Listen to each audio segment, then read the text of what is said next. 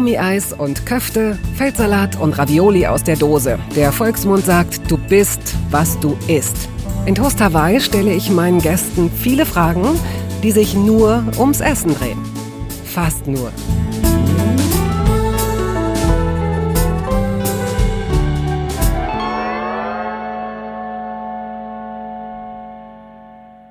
Bei mir zu Gast ist heute die international erfolgreiche Starköchin Chaya Molcho.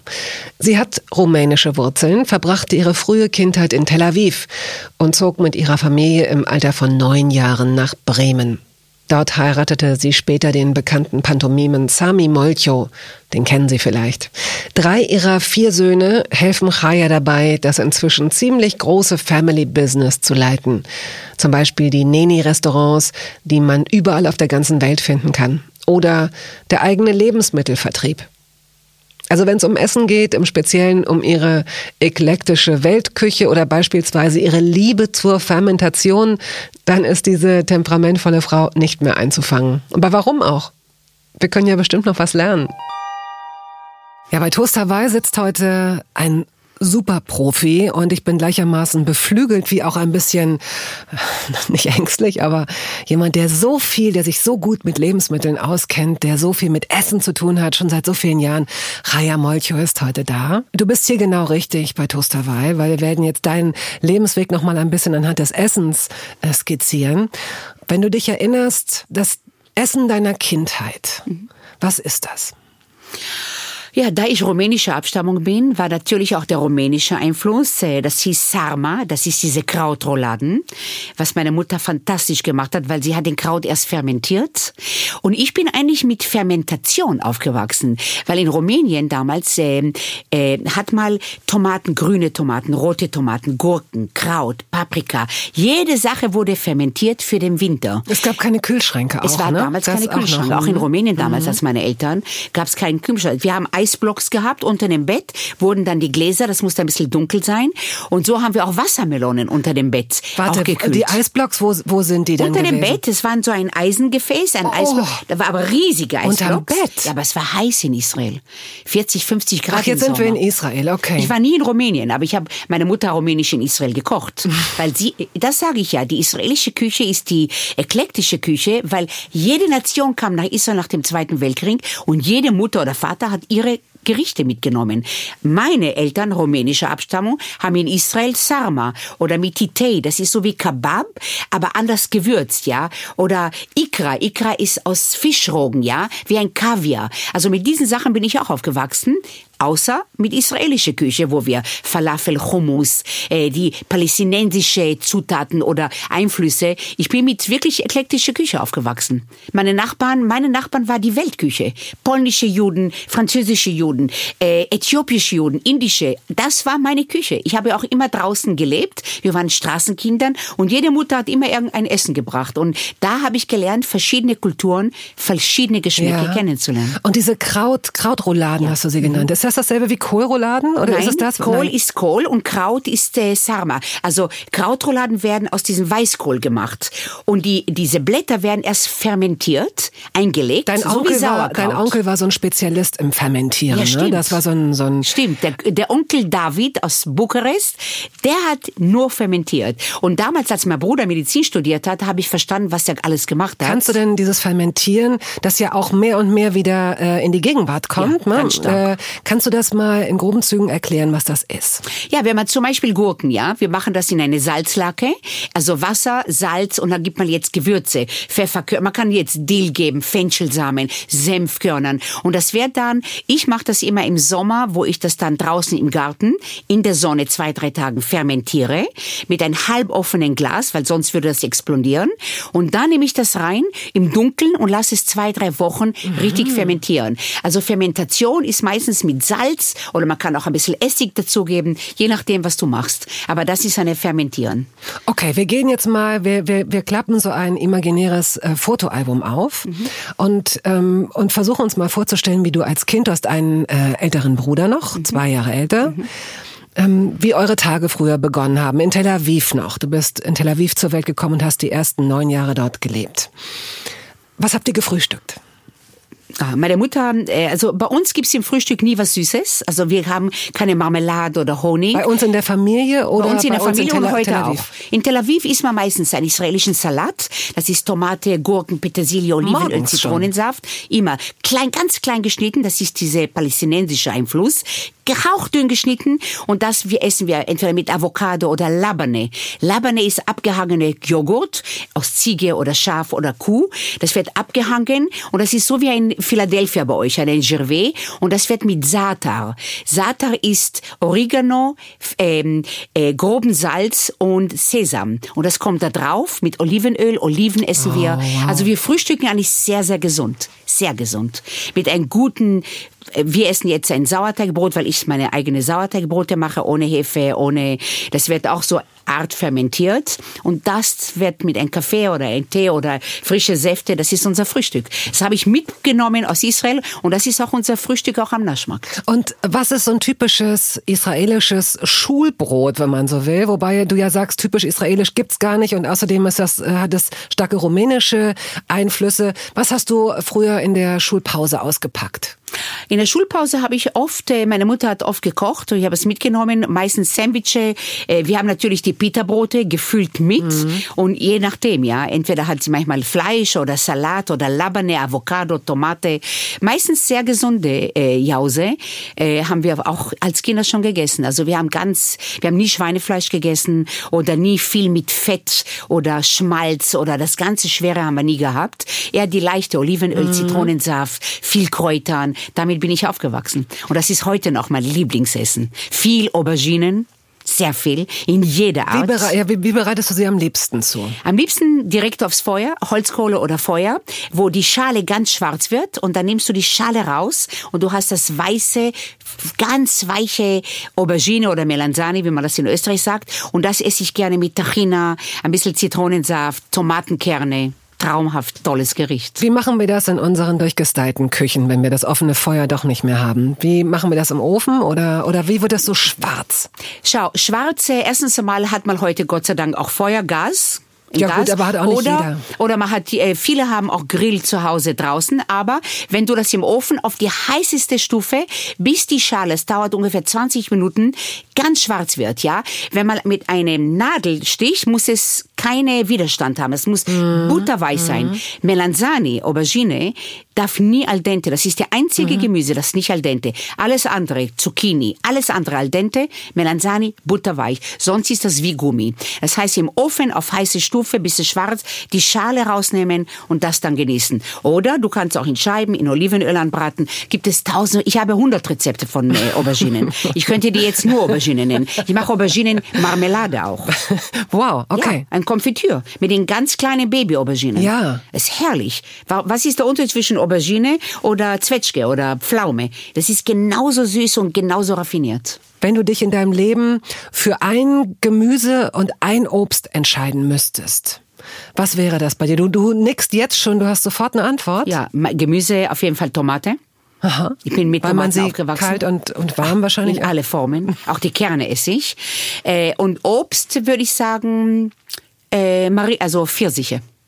Ein, ein guter Pfirsich, wo der Saft rinnt.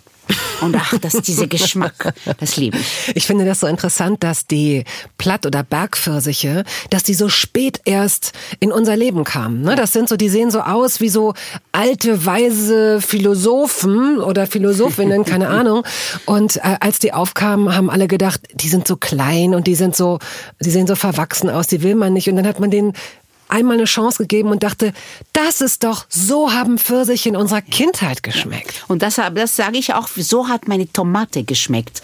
Und das ist die Kindheitserinnerung. Wenn du eine Tomate gebissen hast, dann hat es nach Tomate und nicht nach Plastik. Heute hast du auch wie Plastikgeschmack. Überhaupt keinen Tomatengeschmack, ja. Du musst schon Sommer, wirklich Sommer warten, bis wirklich gute Tomaten. Aber im Winter sind die Tomaten für mich grauenhaft. Aber du hast ja dann eingelegte wahrscheinlich. Ja, ich und, fermentiere und auch, auch. Fermentierte Tomaten und Oder Soßen. Ich glaube, deine Großmutter hat sogar Blüten ja. fermentiert. Sie hat Rosenblüten fermentiert, wir haben Konfitüre gemacht, also aus allem, Nagelbäume, also auch in Österreich, wenn du diese Nagel, wie ich weiß nicht, wie das genau heißt, kannst du auch fermentieren oder als Marmelade. Heute kannst du so viele Blüten auch fermentieren. Also das wird ja auch mehr und mehr die Küche. Heute macht mal so viel mit Fermentation. Und nicht als Deko, sondern nein, tatsächlich, nein. weil sie nach etwas schmecken. Gib mir mal ein Beispiel für eine, für eine Blüte und versuch mal den Geschmack zu beschreiben. Äh, Rosenblüten. Ich bin mit Rosenblütenmarmelade aufgewachsen und meine Mutter, also meine Großmutter hat das immer mit ein bisschen Zucker äh, in Zuckerwasser ein bisschen äh, aufgekocht und dann hat sie eine Marmelade aus den Rosenblüten, die bio waren und dann hat sie auch Gewürze dazugegeben. Das ist wie eine Marmelade, das ist keine Fermentation, aber eine Rosenblütenmarmelade war für mich Kindheitserinnerungen. Bei uns hat man das immer mit ein Glas Wasser man hat bei uns keinen Alkohol getrunken. Ich bin nicht ohne Alkohol aufgewachsen in Israel. Glas Wasser mit ein bisschen Dulcatze hieß das, eine Marmelade aus Rosenblüten und so wurde mal begrüßt zu Hause. Mhm. Anstatt Prosecco gab's das. Und gab es äh, einen speziellen Tag, so wie das äh, in Deutschland so der Sonntag war, dann gab's den Sonntagsbraten und sonntags kamen auch Verwandte zu Besuch oder man besuchte Verwandte und aßen zusammen. Äh, ist es dann wahrscheinlich der Samstag oder ist es, ist es auch der Sonntag gewesen? Shabbat, also Shabbat. am Freitag Freitagabend. Das habe ich auch, bis die Jungs äh, groß waren, haben wir Schabbat jeden Freitag. Als sie älter waren, haben wir gesagt, wir machen das um sechs, ihr geht dann aus, ihr braucht auch eure Freiheit. Aber diese Tradition ist was sehr, sehr Schönes. Einmal in der Woche haben wir wirklich immer das Gleiche gegessen. Meine Mutters Chicken Soup, Jewish Chicken Soup und Samis Mutter die die die äh, Bohnen. Sami, Sami Molcho ist dein Mann. Muss Sami Molcho ist ja, genau. mein Mann und Samis Eltern haben Bohneneintopf gemacht. Sie waren Vegetarier und das gab's von den Samis Eltern und von meiner Mutter war immer im Schabbat das gleiche Essen und die Kinder haben sich gefreut. Im Schabbat wird immer das gleiche Essen kommen. Mm. Das ist Tradition mm. und das ist sehr wichtig. Ich rede nicht von Religion, ich rede von Tradition mm. und das war für uns immer sehr wichtig. Es gibt einem ja auch einen Halt. Also es ja. hat was mit Geschmack, Und aber Geschichte. auch mit Gerüchten. Genau, ein bisschen Geschichte. Bisschen Geschichte. Ja. ja. Mm, nicht so lecker. Gibt es denn auch eine Sache, die du nie gemocht hast, die du nie gerne essen wolltest, die du hast. Ja. Was ist das? Oh, ganz stark, kann ich dir sofort sagen. Als ich nach Deutschland kam, da war ich in so eine Camp. Da gab es immer dieses Spinatbrei, dieses passierte so wie Rahmspinat, sowas in der Art. Aber oder? Blattspinat liebe ich. Nur diese passierte Spinat mit dem Spiegelei, das kann ich bis heute nicht essen. Ich liebe Blattspinat auf eine Polenta oder Mais. Das esse ich aber wie die Italiener mit Knoblauch, Olivenöl. Aber diese passierte kannst du mir heute geben, würde ich dir nie essen. Und ein Spiegelei, das kann ich nicht essen. Das ist eine, das war nicht meine Küche und das könnte ich nicht essen. Aber das sind auch wirklich die einzigen beiden Sachen? Ja. Sonst kann ich viel. Ja, ich meine, was ich auch nicht esse, ist Austern. Interessant, da gibt es ein paar Leute, Nein, die das sagen. Das, das ist mir zu fischig ja. und das, das, da habe ich das Gefühl nicht dafür. Also mein Mann, also der Sami und meine Jungs lieben das. Ich kann das nicht essen. Ich, was ich liebe, ist die Soße dazu, diese Zwiebelsauce. Okay. Die esse ich dann. Hast du bei deiner Mutter das Kochen gelernt? Auch. Meine Mutter war eine sehr gute Köchin. Ich habe bei ihr so das Rumänische mehr gelernt. Und was ich gemacht habe später, ich habe das Rumänische interpretiert auf die israelische Art. Zum Beispiel Krautroulade. Ja, ich habe das auseinandergenommen. Den Kraut habe ich ein bisschen in den Ofen, ein bisschen verbrannt. Und Lecker. dann habe ich anstatt Rind habe ich Lamm. Und dann habe ich Reis dazu gegeben. Und ich habe das eine offene Kraut. Und das mit ein bisschen ähm, so Joghurt dazu und ein bisschen Chili dazu. Das wurde eine israelische, rumänische Krautroulade. Du hast deine Mutter, deine eigene Mutter sehr früh verloren. Die war 56 Jahre alt. Äh, du warst gerade mit deinem zweiten Sohn schwanger. Hast du die alten Rezepte von ihr? Hast du das mal runtergeschrieben oder sind die bei dir im Kopf eingebrannt? Äh, ich habe sehr viele Rezepte auch geschrieben damals und meine Mutter hat auch sehr viele Rezepte in Rumänisch geschrieben. Das habe ich, diese ganzen Rezepte. Und ja, ich koche, die hat, meine Mutter war zum Beispiel die beste Briskets hat sie gemacht. Jüdisch Briskets, ja. Mache ich heute noch. Was ja. ist das? Erklär. Ah, Brisket ist aus geschmorte, lang geschmorte Rindfleisch. Ein, ein, ein, ein, ein Teil von einem Rind. Und das wird sechs Stunden geschmort mit äh, Wurzelwerk und Zwiebel. Und das ist mit ein Jus und das ist ein Traum und damit, und es ist einfach Kindheitserinnerung. Brisket ist in Amerika ganz stark auch, ja. Mhm. Jüdische Familien, die polnische Juden haben das nach Amerika gebracht. So wie ein Pastrami gibt es ein Brisket. Und mit Brisket war immer ein, so ein bisschen auch ein Schabbatessen bei vielen.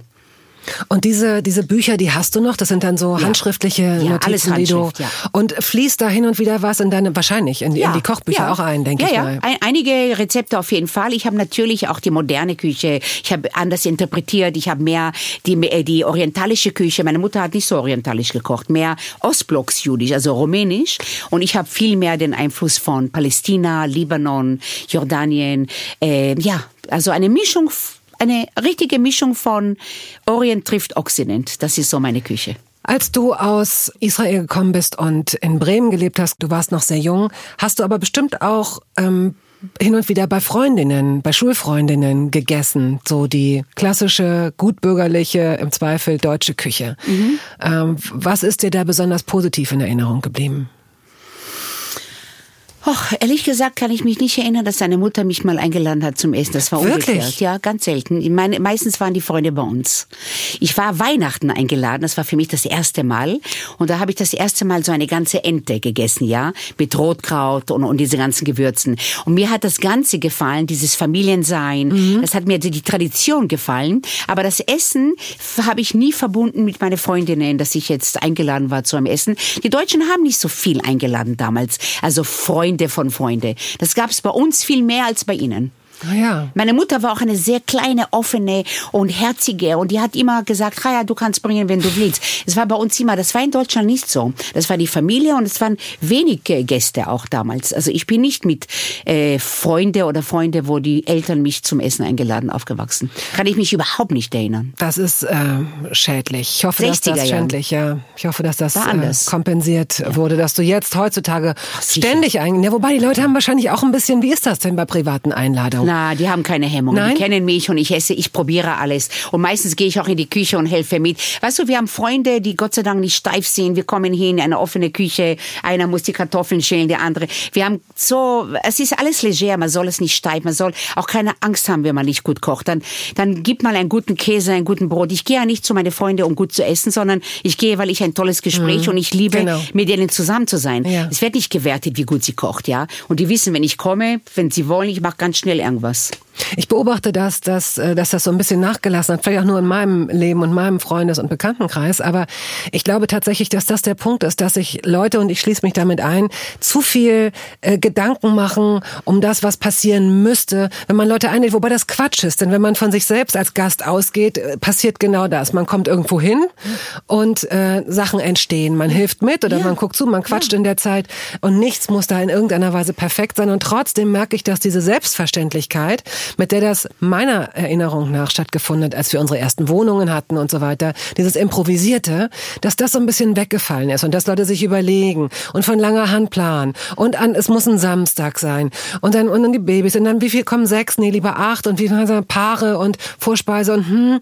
Und eigentlich ich wollte mal was, ähm, das ist noch nicht zu spät dafür, ich wollte etwas erfinden, das heißt Dresden als Abkürzung für drei Stunden Essen, mhm. dass man äh, sich tatsächlich um halb acht unter der Woche trifft mhm. und dass man sich nach drei Stunden wieder äh, verlässt sozusagen. Ja. Ja. Und dass in der Zeit redet man, isst man und dann ist auch gut. Ja. Dann ist es nicht schlimm, wenn es äh, um halb elf vorbei ist und man kann am nächsten Morgen früh raus und man macht sich nicht so diesen äh, perfektionistischen Stress also das war für mich das Fremdeste, als ich nach Europa kam und meine Mutter und mein Vater waren schockiert, dass man eine Einladung nach einem Monat bekommen hat. Und meine Mutter gesagt, was weiß ich, wo ich in einem Monat bin? Wie kann ich Ihnen jetzt zusagen oder absagen? Bei uns war spontan, die Tür war offen und wenn Leute gekommen sind, sind die gekommen. Und wenn da nichts zum Essen war, dann gab's nichts zum Essen. Und wenn es zum Essen, dann gab's zum Essen. Genau was du sagst, dieses übergeplante macht dann auch keinen Spaß mehr. Mhm. Dieses Kommen und du, ein Käse kannst du immer gut kaufen kaufen, ein gutes Brot. Hat man ja auch, man hat immer. Käse hat man da, Oliven kann man immer da haben, genau. Das? Schau, nicht jeder kann kochen, aber ich komme doch nicht zu jemand, weil er kochen mhm. kann. Ich komme zu jemand, weil ich ihn liebe und weil ich mit ihm sprechen will, weil ich ihm auch helfen will, wenn er nicht kochen kann. Also das, äh, das ist schon längst vorbei bei uns, schon längst. Ist denn dein Bruder äh, auch jemand gewesen, der aktiv war in der Küche oder war das schon klar, dass du das als Tochter von deiner Mutter übernimmst? Nein, ich habe es auch nicht von meiner Mutter als Tochter. Ja, das äh, war nicht so, dass jetzt muss ich jetzt das Kochen lernen. Meine Mutter war eine tolle Köchin, wir haben immer gut gekocht und entweder war mein Bruder dabei, mein Bruder isst gerne, aber hat nie richtig gekocht, weil seine Frau ist eine ganz tolle Köchin auch, rumänische Abstammung übrigens.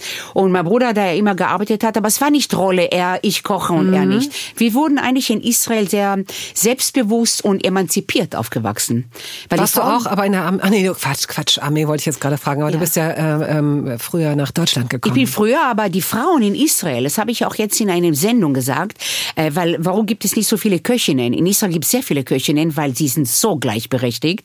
Also ein Mann kann nicht, wird nicht einen Teller werfen auf eine Frau und sagen, das kannst du nicht, sie machen alles mit. Und es gibt wirklich viele Köchinnen in Israel, mehr und mehr, was hier sehr fällt.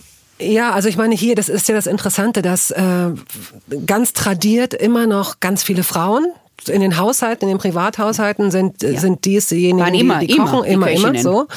Äh, und wenn es dann um die Sternegastronomie geht, dann sind es meistens Männer. Ja. Und deine Männer Erklärung? brauchen viel mehr Aufmerksamkeit, Männer brauchen, äh, die, die, die, die, die, die holen sich auch viel mehr raus. Eine Frau macht das halt selbstverständlich und redet gar nicht so viel darüber, ja.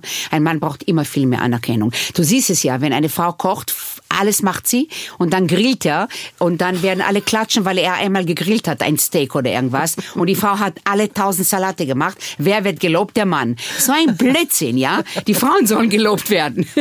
und das sagt sie, obwohl sie wirklich in einem Patriarchat, wenn man so lebt, äh, mit einem Mann und mit vier erwachsenen Söhnen, die du aber, wie du sagst, äh, genau richtig in diesem Sinne erzogen hast. Die sind gleichberechtigt mit Frauen. Ja, also wenn, wenn weißt du, wenn Kinder zu Hause sehen, sehen, dass der Vater die Mutter respektiert, die Mutter den Vater respektiert, dann würden sie nicht mal draufkommen, dass seine Frau nicht geschätzt wird. Mhm. Sie wussten, dass Sami mich so schätzt und so wertschätzt und dass wir das auch auch sagen und auch Komplimente und loben, das würde ihnen nie einfallen, eine Frau zu nicht zu loben, zu degradieren. Das sind keine Machos. Das sind Männer, aber sind keine Machos. Sie sind sehr sensibel. Äh, was ich Gott sei Dank, ich habe vier tolle, sensible Jungs erzogen und darauf bin ich eigentlich am meisten stolz. Wenn ich sie sehe mit ihren Frauen, das ist toll zu sehen. Wir kommen jetzt mal zu der Rubrik ähm, Entweder oder. Mal sehen, ob du dich entscheiden kannst. Entweder oder. Kaffee oder Tee? Kaffee. Wasser oder Saft? Wasser. Erdbeeren oder Himbeeren? Himbeeren. Banane oder Zitrone? Zitrone. Du bist, du, du zweifelst auch gar nicht. Es Nein. ist total klar alles. Ja, okay. Joghurt oder Pudding? Joghurt. Joghurt. Müsli oder Schrippe? Was ist Schrippe? Brötchen. Brötchen? Ja.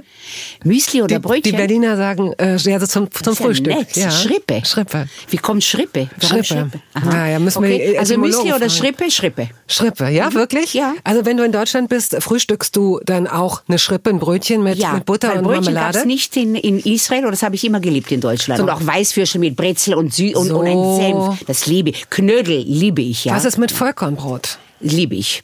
Vollkorn, aber es ist in Israel auch ganz stark. Ja? Ja, ja. Okay. Gibt's nicht, was man in Israel nicht kriegt. Die Österreicher kamen, die Deutschen kamen nach Israel, haben das Vollkorn mitgebracht.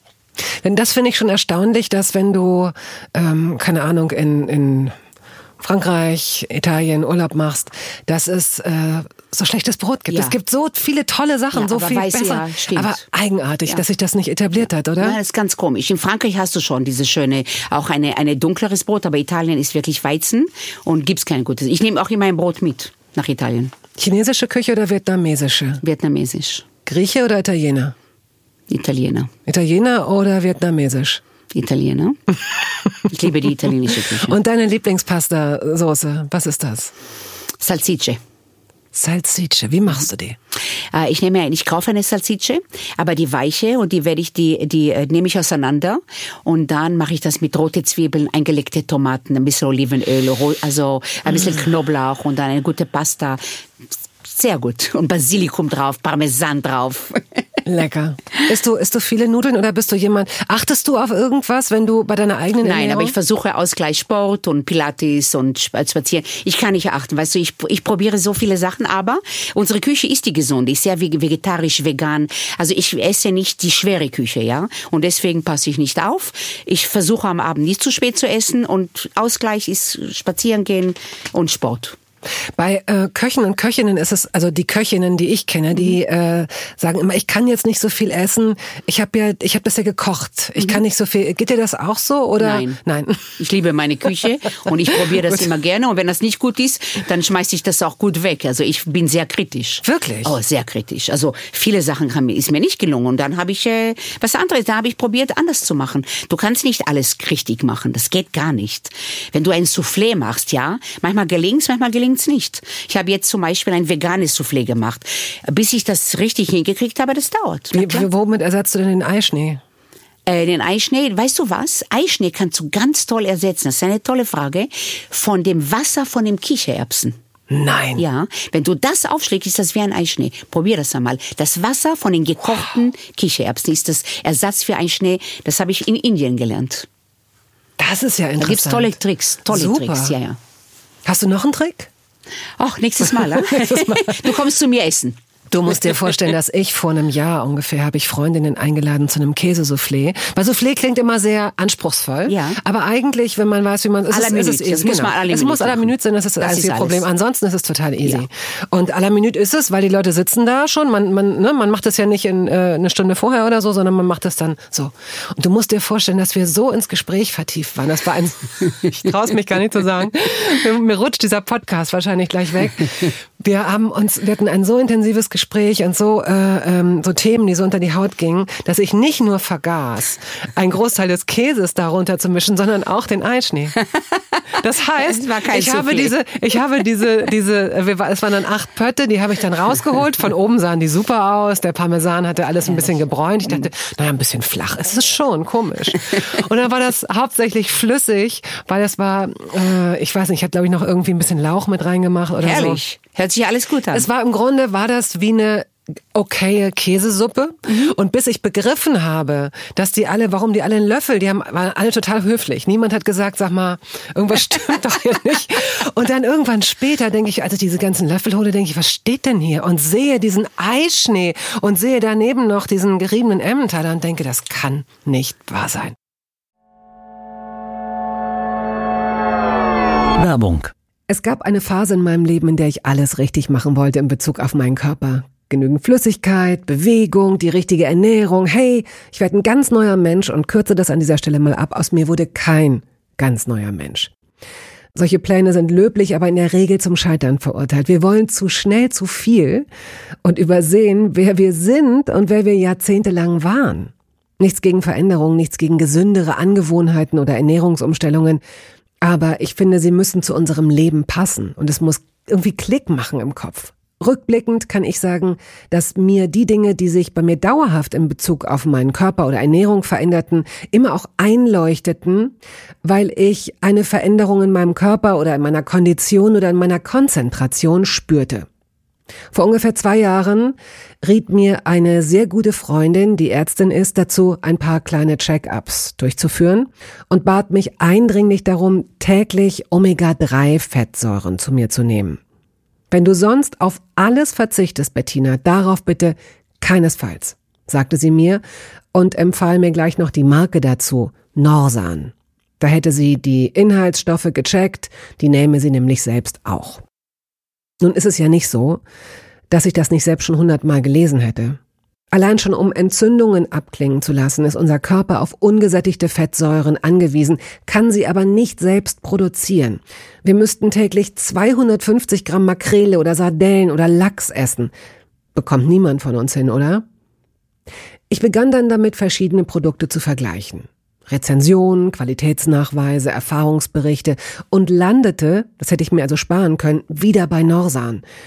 Daher fällt es mir wahrscheinlich auch so leicht, diese Produkte hier zu bewerben.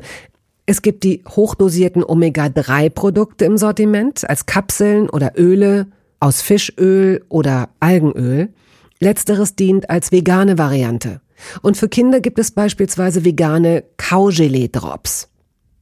Mein Favorit ist das Fischöl, weil ein Esslöffel pro Tag ausreicht und ich damit zudem noch Vitamin D3 aufnehme. Gesundheitsversprechungen kann und darf ich hier nicht machen, das ist klar. Aber ganz subjektiv als Bettina kann ich sagen, dass ich mich deutlich fitter und konzentrierter fühle seit anderthalb Jahren. Also seit ich das Öl täglich nehme. Und ich werde dabei bleiben, Podcast-Werbung hin oder her. Und meine Arztfreundin ist auch happy. Sie ist eine von über 5000 Ärztinnen und Ärzten, die die Produkte von Norsan empfehlen. Ich habe auch gerade nochmal nachgeschaut. Norsan ist die meistverkaufte Omega-3-Marke in deutschen Apotheken. So, und weil das der Deal auf Gegenseitigkeit ist, machen wir es hier endlich auch mal so, wie Sie das vielleicht schon aus anderen Podcasts kennen. Es gibt einen Code mit einer Ermäßigung von 15 Prozent auf Ihre erste Bestellung.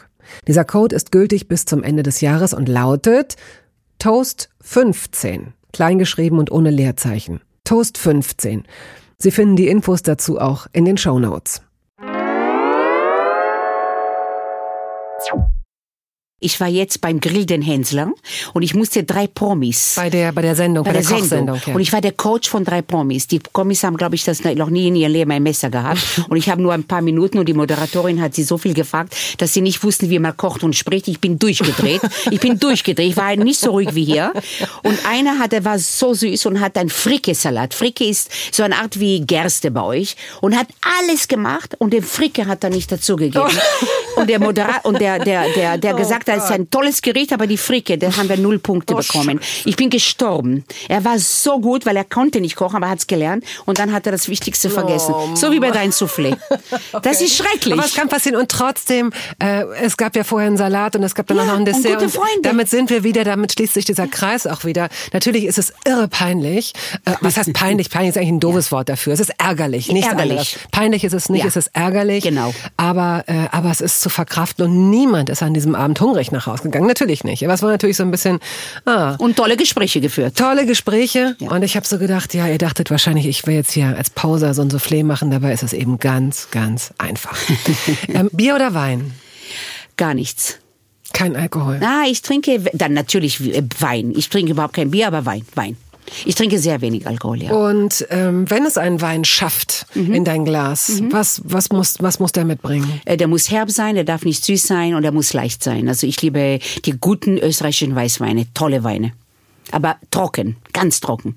Okay. Und du verträgst Alkohol einfach nicht gut, oder wie Nein. ist das? Nein, Alkohol, also ich glaube, als Gastronom, wenn du wirklich Alkohol liebst, dann ist das schon eine Gefahr, weil bei uns kommen so viele Gäste. Und wenn ich jedes Mal trinken würde, würde ich heute schon eine Alkoholikerin sein. Und das war für mich ganz klar, Gastronomie, ich brauche nicht Alkohol. Ich koche gerne mit Alkohol, mit Wein. Ein Jus ohne Wein geht gar nicht, Portwein. Aber ich trinke vielleicht ein Schlückchen, aber ich war wirklich in meinem Leben vielleicht einmal beschwipst, aber sonst nie. Mhm. Das ist nicht um Kontrolle, sondern das ist, wäre für mich schädlich in meinem Beruf. Ja. Sami genießt einen guten, er ist ein Weinsammler. Also ja. wenn, dann gute Weine, sonst gar nicht. Wenn ich in euer Familienhaus käme, der Kühlschrank, den ich mir wahrscheinlich habe, den ganzes Kühlschrankzimmer, so wie ich mir das vorstelle, weil äh, offenes Haus, die vier Söhne wohnen nicht mehr bei euch, aber und und in Wien ist dieses Haus, das ich jetzt gerade beschreibe, das ich noch nie gesehen habe, aber es mhm. soll einen großen Garten haben mhm. und ein Griller, viele Griller, viele Griller. ja, wir haben ein Feuer, wir haben ein Grüneck, wir haben ein Ophir Griller, wir haben jede Art von Feuer. Ich bin ein Feuermensch. Du bist ein Feuer. Habt ihr auch einen Kamin? Wir haben einen Kamin natürlich, natürlich. Ja. und eben dann wahrscheinlich ein ein ein Kühlraum oder ein Kühlschrank, doppelte Kühlschrank und noch ein Kühlschrank und noch ein Kühlschrank, drei Kühlschränke. ja, aber nicht koscher getrennt, sondern alles auf einmal. Alles auf einmal. Also wenn ich, äh, das ist natürlich bei einer, bei einer professionellen Köchin ist es jetzt, kriege ich wahrscheinlich eine ganz andere Antwort, weil ich liebe es, normale Menschen zu fragen, wenn ich jetzt dein Tiefkühlfach öffne. Wir reden jetzt nicht von der Tiefkühltruhe, sondern einfach von diesem kleinen Fach. Was finde ich darin? Ja. Was ist das bei, bei dir? Äh, Gewürze, die ich aus Israel mitbringe. Ah. Die friere ich ein. Welche Gewürze zum Beispiel? Ähm, Hawaii, ja. Hawaii ist dieses jemenitische Boxhornklee. Das kann man für Kaffee oder für Gemüse, für, für, also entweder Gemüse, Fleisch oder für Kaffee, zwei verschiedene Arten. Oder ich bringe äh, einen, einen guten türkischen Kaffee, weil ich koche auch gerne diese langsam gekochte in, auf dem Wasser mit diesen türkischen Behälter. Ja. Türkischen, einen guten, das friere ich auch ein, das hält frischer. Dann bringe ich verschiedene Gewürze, also ich bringe viele Gewürze aus Israel. Ambar, Ambar ist so wie Curry, aber eine andere Art von Curry.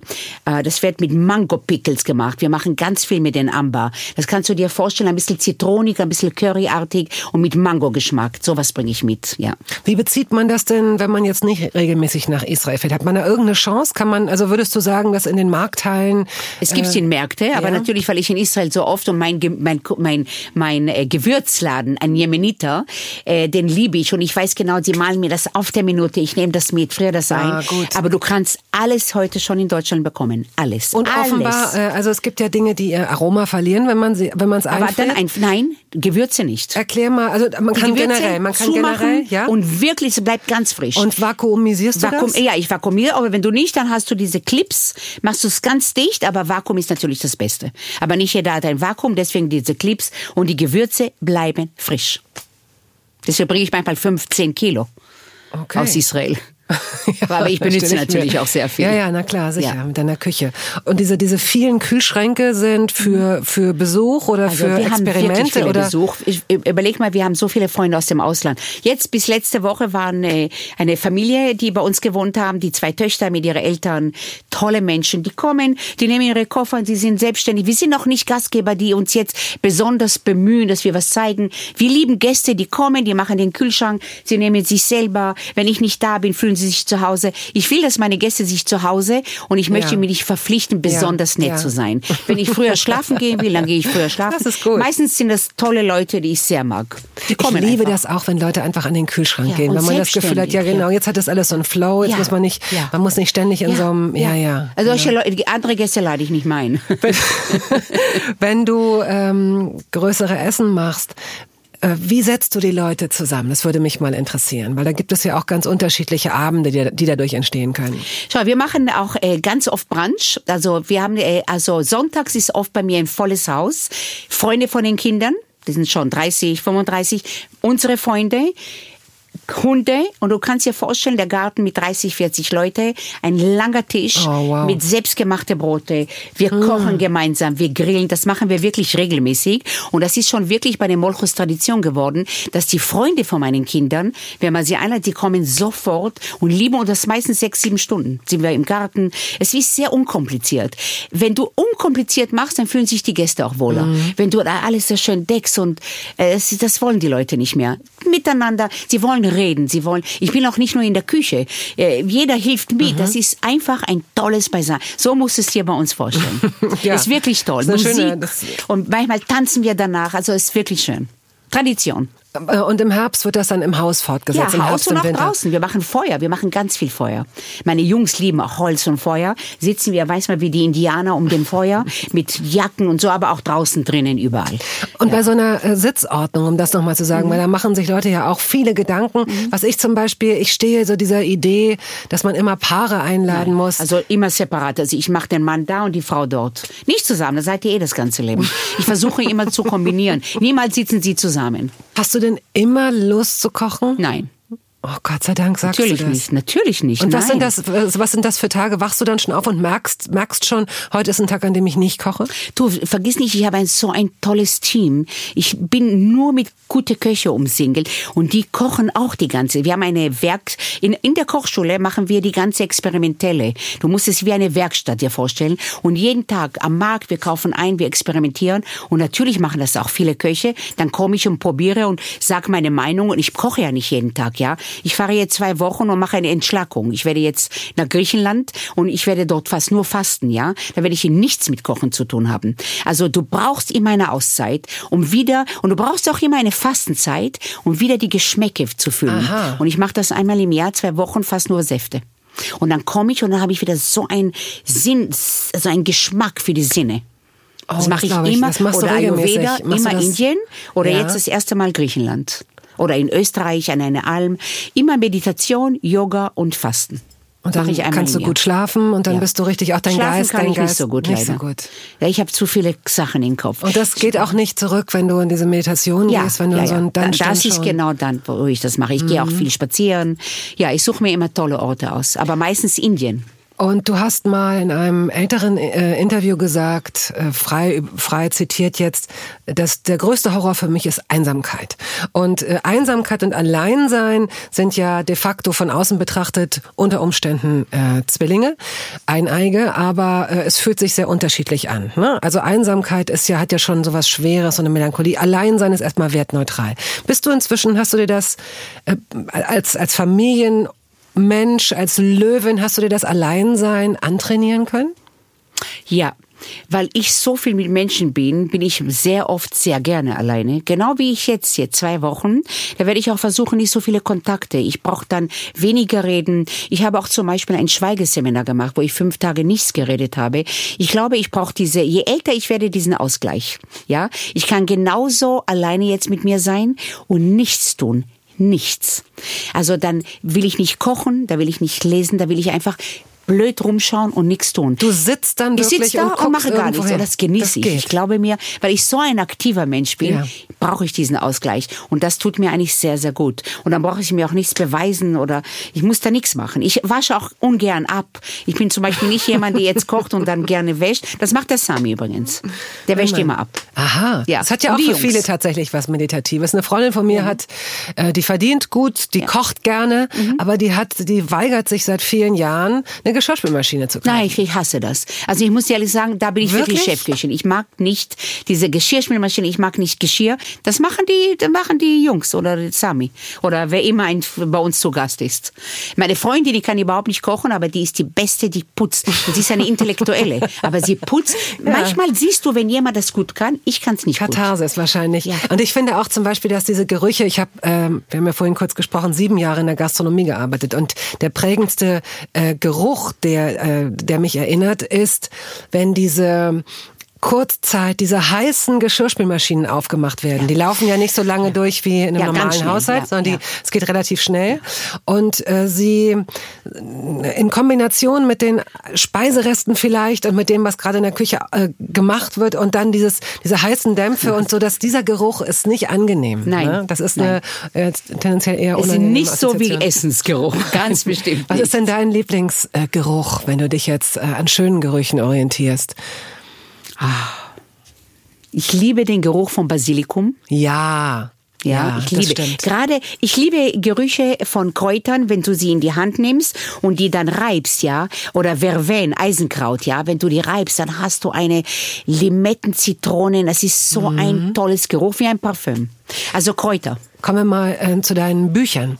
Es gibt ein, ähm, das aktuelle Buch heißt Wien, das Buch davor Tel Aviv. Die sind groß, die sind schwer und sie sind nicht nur voller Rezepte von dieser orientalischen Weltküche, wie du sie mal genannt hast, Super Fusion Küche, wirklich mit so vielen verschiedenen Einflüssen, sondern sie sind auch ähm, sehr schön gemacht, weil sie, weil du Menschen porträtierst oder weil ihr Menschen porträtiert, denn zumindest das letzte Buch ist auf jeden Fall ein Familienmachwerk. Ne? Das ist äh, entstanden, als uns Corona gerade alle in so ein Nadelöhr zwängte. Beschreib mal, was da war. Ja, das war das letzte, so Nanny bei Wien. Das war. Nanny heißen, das muss man vielleicht auch noch sagen, heißen eure Restaurants. Nanny, ja. Neun Und gibt weißt du, was der Zeit. Nanny bedeutet? Ja, ne? das sind die Anfangsbuchstaben ja. eurer Nuriel, Söhne. Elior, Nadiv und Ilan. So Aber nicht Nanny. chronologisch, sonst wäre es nein. Genau. Gut, das sind die, deine vier Söhne, Ja, genau. die vier Söhne, so heißt das Buch, Nanny bei Wien. Und da haben wir gesagt, okay, wir machen unsere Rezepte und wir nehmen noch zwölf tolle Köche und die geben ihre zwei Rezepte und wir haben sie interviewt, ihre Geschichte, ihre Lebensgeschichte. Wie sind sie zu den Rezepten gekommen? Wie sind sie überhaupt als Koch? Wie ist ihre Kindheit gewesen? Von wo kommen sie? Und das ist das Spannende an die letzten zwei, Bü zwei Bücher, Tel Aviv bei Nanny und Wien bei Nanny. Und die sind schon Food, People and Stories. Nicht nur Rezepte, sondern auch die Geschichten dazu. Und der Nuriel hat die Fotografie gemacht, Nadiv hat den Film gemacht dazu, ich habe gekocht, noch ein toller anderer Koch hat mitgekocht, der ist zu Corona-Zeit mit uns auf Distanz, mit Maske, ein toller, der wird jetzt Chefkoch bei dem neuen Restaurant sein in Wien und wir haben das gemeinsam gekocht und das Buch hat eine besondere Energie, weil die Kinder haben bei uns gelebt und das war alles bei uns zu Hause entstanden. Mit Feuer, mit Küche, mit allem. Beschreib doch mal, pick doch mal, auch wenn das sicherlich äh, schwerfällt, einen Menschen heraus, eine Geschichte, die man besonders schön erzählen kann. Ähm, Zum Beispiel in diesem in dem Tel Aviv Buch ist auch, glaube ich, ist das nicht das Tel Aviv, mit dem mit dem mit dem Taxifahrer? Ah ja, der Taxifahrer im Tel Aviv. Ja, den haben wir kennengelernt, ein Taxifahrer. Und wir hat, äh, wir haben ihn gefragt, welches Restaurant würdest du hier in der Nähe äh, empfehlen? Und er sagt ja, ich kann dir nicht nur ein Restaurant, das ist mein Beruf. Ich zeige den Leuten, wo man unter 10 Euro essen kann. Geheimlokale, wo nur Taxifahrer, Busfahrer fahren. und der, den haben wir dann interviewt und der hat uns alle Location gezeigt, unter 10 Euro, das beste Streetfood. Und das war eine tolle Geschichte. Das war in Israel. Und hier haben wir so in den Österreich, also Wien bei Nanny, habe ich auch einen toller junge Koch äh, kennengelernt durch die Jungs, der auch Keramik macht. Der ist begabt Keramik und Essen. Und er hat die österreichische Küche sehr modern interpretiert. Und er wird jetzt uns alle Geschirr machen für das neue Lokal. Ah, okay. Tolle, tolle Keramiker auch, ja. Und Teller, die für uns passend sind, wird er für uns jetzt machen. Tel Aviv. Ja. Teller. Genau. Ähm, hast du denn als, als geübte Gastgeberin auch, denn das finde ich so bestechend, es gibt inzwischen so schönes Geschirr. Das gab es, als ich jung war, gab es äh, so Oma-Geschirr mit Blümchen und wenn man Glück hatte, noch so was Weißes, ne? so Porzellan oder dann irgendwie so Steingut. Und jetzt inzwischen gibt es, wow, so schöne Sachen, die auch erschwinglich sind. Und das ist ja allein schon wie so eine Komposition. Man kann ja im Grunde schon wie ein, äh, wie in so einen Farbkasten greifen. Schon so eine gedeckte Tafel kann ja allein schon ein Kunstwerk sein. Und Ich liebe jetzt, Äh, ich kann mir vorstellen, wenn ich äh, so eine ambitionierte Köchin wäre wie du mit so vielen regelmäßigen Gästen, hätte ich wahrscheinlich Schränke voller Geschirr. Habe ich auch. Hast du wirklich? Habe ich wirklich, ja. Ich habe auch vom Catering noch so tolle Geschichten. Ich könnte dir jetzt stundenlang erzählen. Aber eine der Geschichten war, ähm, ein, ein sehr wohlhabender Mann wollte für seine Freundin ein Fest machen beim Schwarzenberg-Palais, ein ganzer Palais. Und er hat gesagt, ich will eine weiße marokkanische Nacht. War das, das dieser, dieser erste Job, den du gemacht hast nein, als nein, nein, Gut. nein. Der hat schon gehört, dass ich das mache. Und ich habe ein Geschirr gesehen in Frankreich. Das war von Rina Minardi. Ist eine tolle Keramikerin, eine Mutter von fünf Kindern. Spät begonnen, heute eine, einer der Nummer eins in Keramik. Und ich habe das Geschirr gesehen, aber unbezahlbar und ich rufe ihn an und ich habe gesagt, ich würde das Geschirr, aber das ist so teuer. Möchtest du das? Weil er hat mir gesagt, Geld spielt keine Rolle in dem Oh, Fall. wow. Das war das äh, beste Oh Catering Gott, von mir. Und ich kaufe es und ich habe für 100 Leute gekauft und er hat es mir zum Schluss verschenkt, No. weil er so begeistert war. Und das Geschirr habe ich immer noch für 100 Personen. Oh Schön Gott. Wüsten, Wüstenfarbe. Kannst du dir nicht vorstellen. Und das habe ich bis heute noch als Erinnerung. Wie viel Geld gibt man für, für sowas aus, wenn es schon teuer ist und dann mal 100? Hast du da eine Vorstellung, was, über was für Dimensionen reden Das wir? war sehr viel Geld. Oh. Aber er wollte das Beste für seine Frau. Und ich habe ihm gesagt, ich habe es alles eingepackt und wollte ihm das geben. Sagt er, nein, Raya, du hast es so toll gemacht, ich schenke es dir.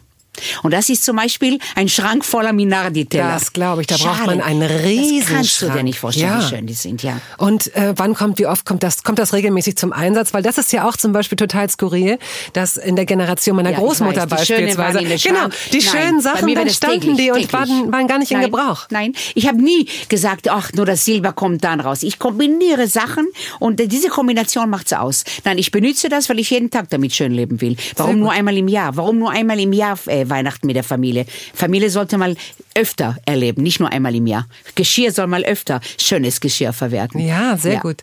Hast du denn selbst dir ähm, bewusst bestimmte Dinge angewöhnt oder abgewöhnt in deinem eigenen Ess- und Kaufverhalten?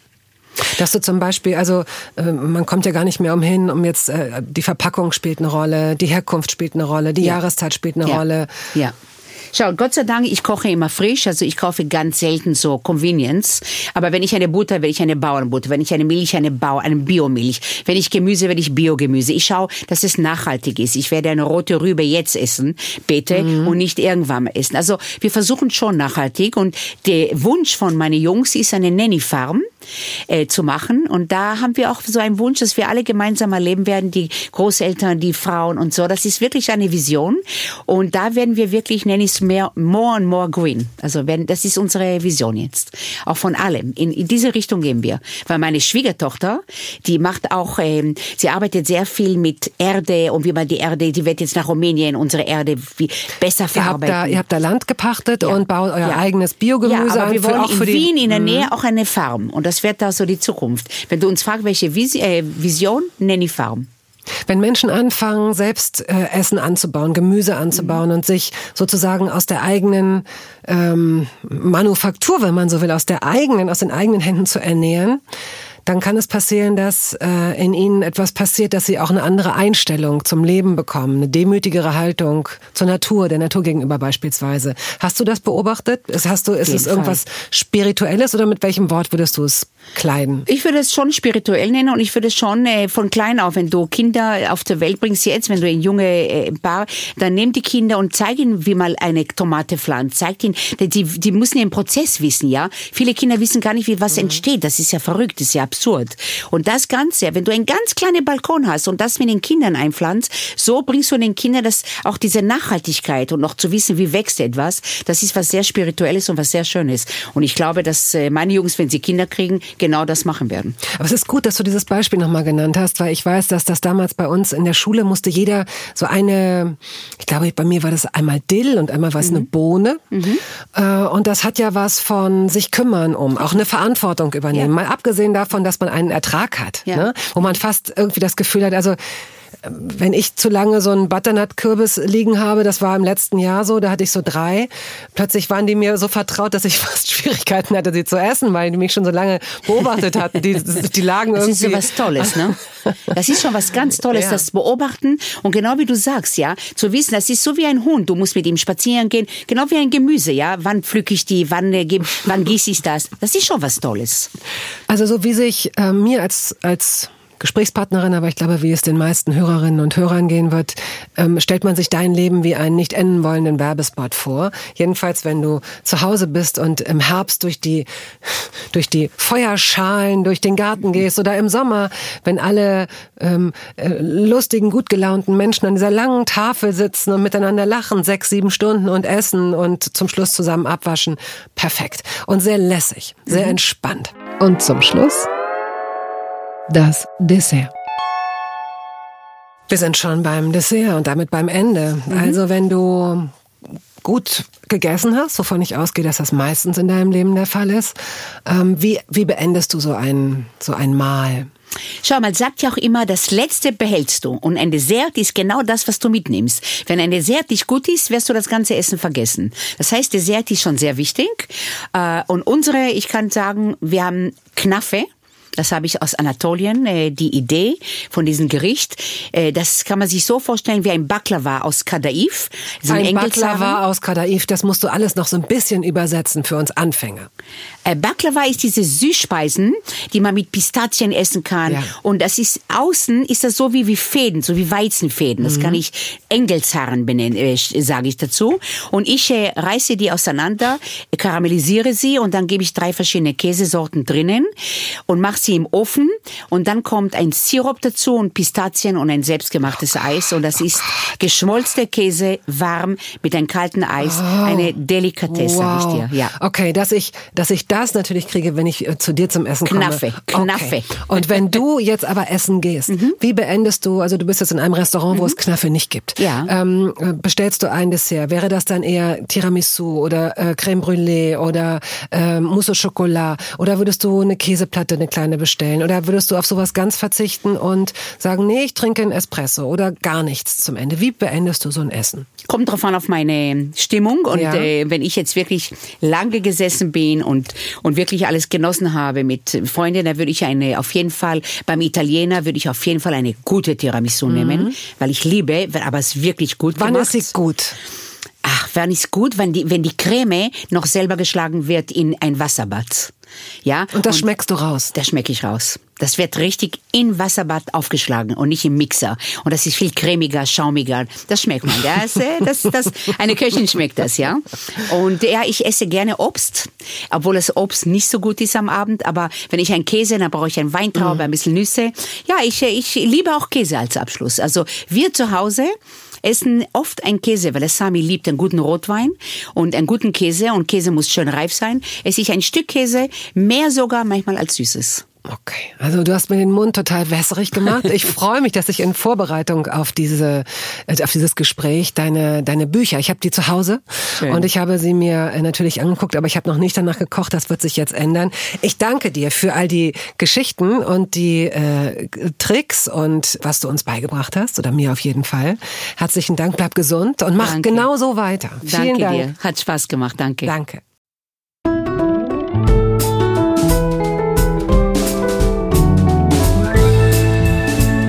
Toast dabei ist eine Studio Bummens Produktion. Ausführende Produzentin Wiebke Holtermann. Ton und Schnitt Henk Heuer. Musik Jakob Ilja. Neue Folgen hören Sie jeden Samstagmorgen. Überall da, wo es Podcasts gibt.